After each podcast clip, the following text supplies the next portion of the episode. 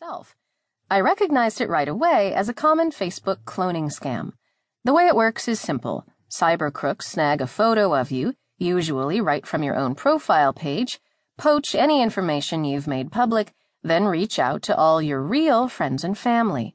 Once anyone you actually know accepts the Facebook fake's friend request or engages with them on Messenger, the scammers typically make a play for money, personal info, or even try to infect your computer or phone with malware.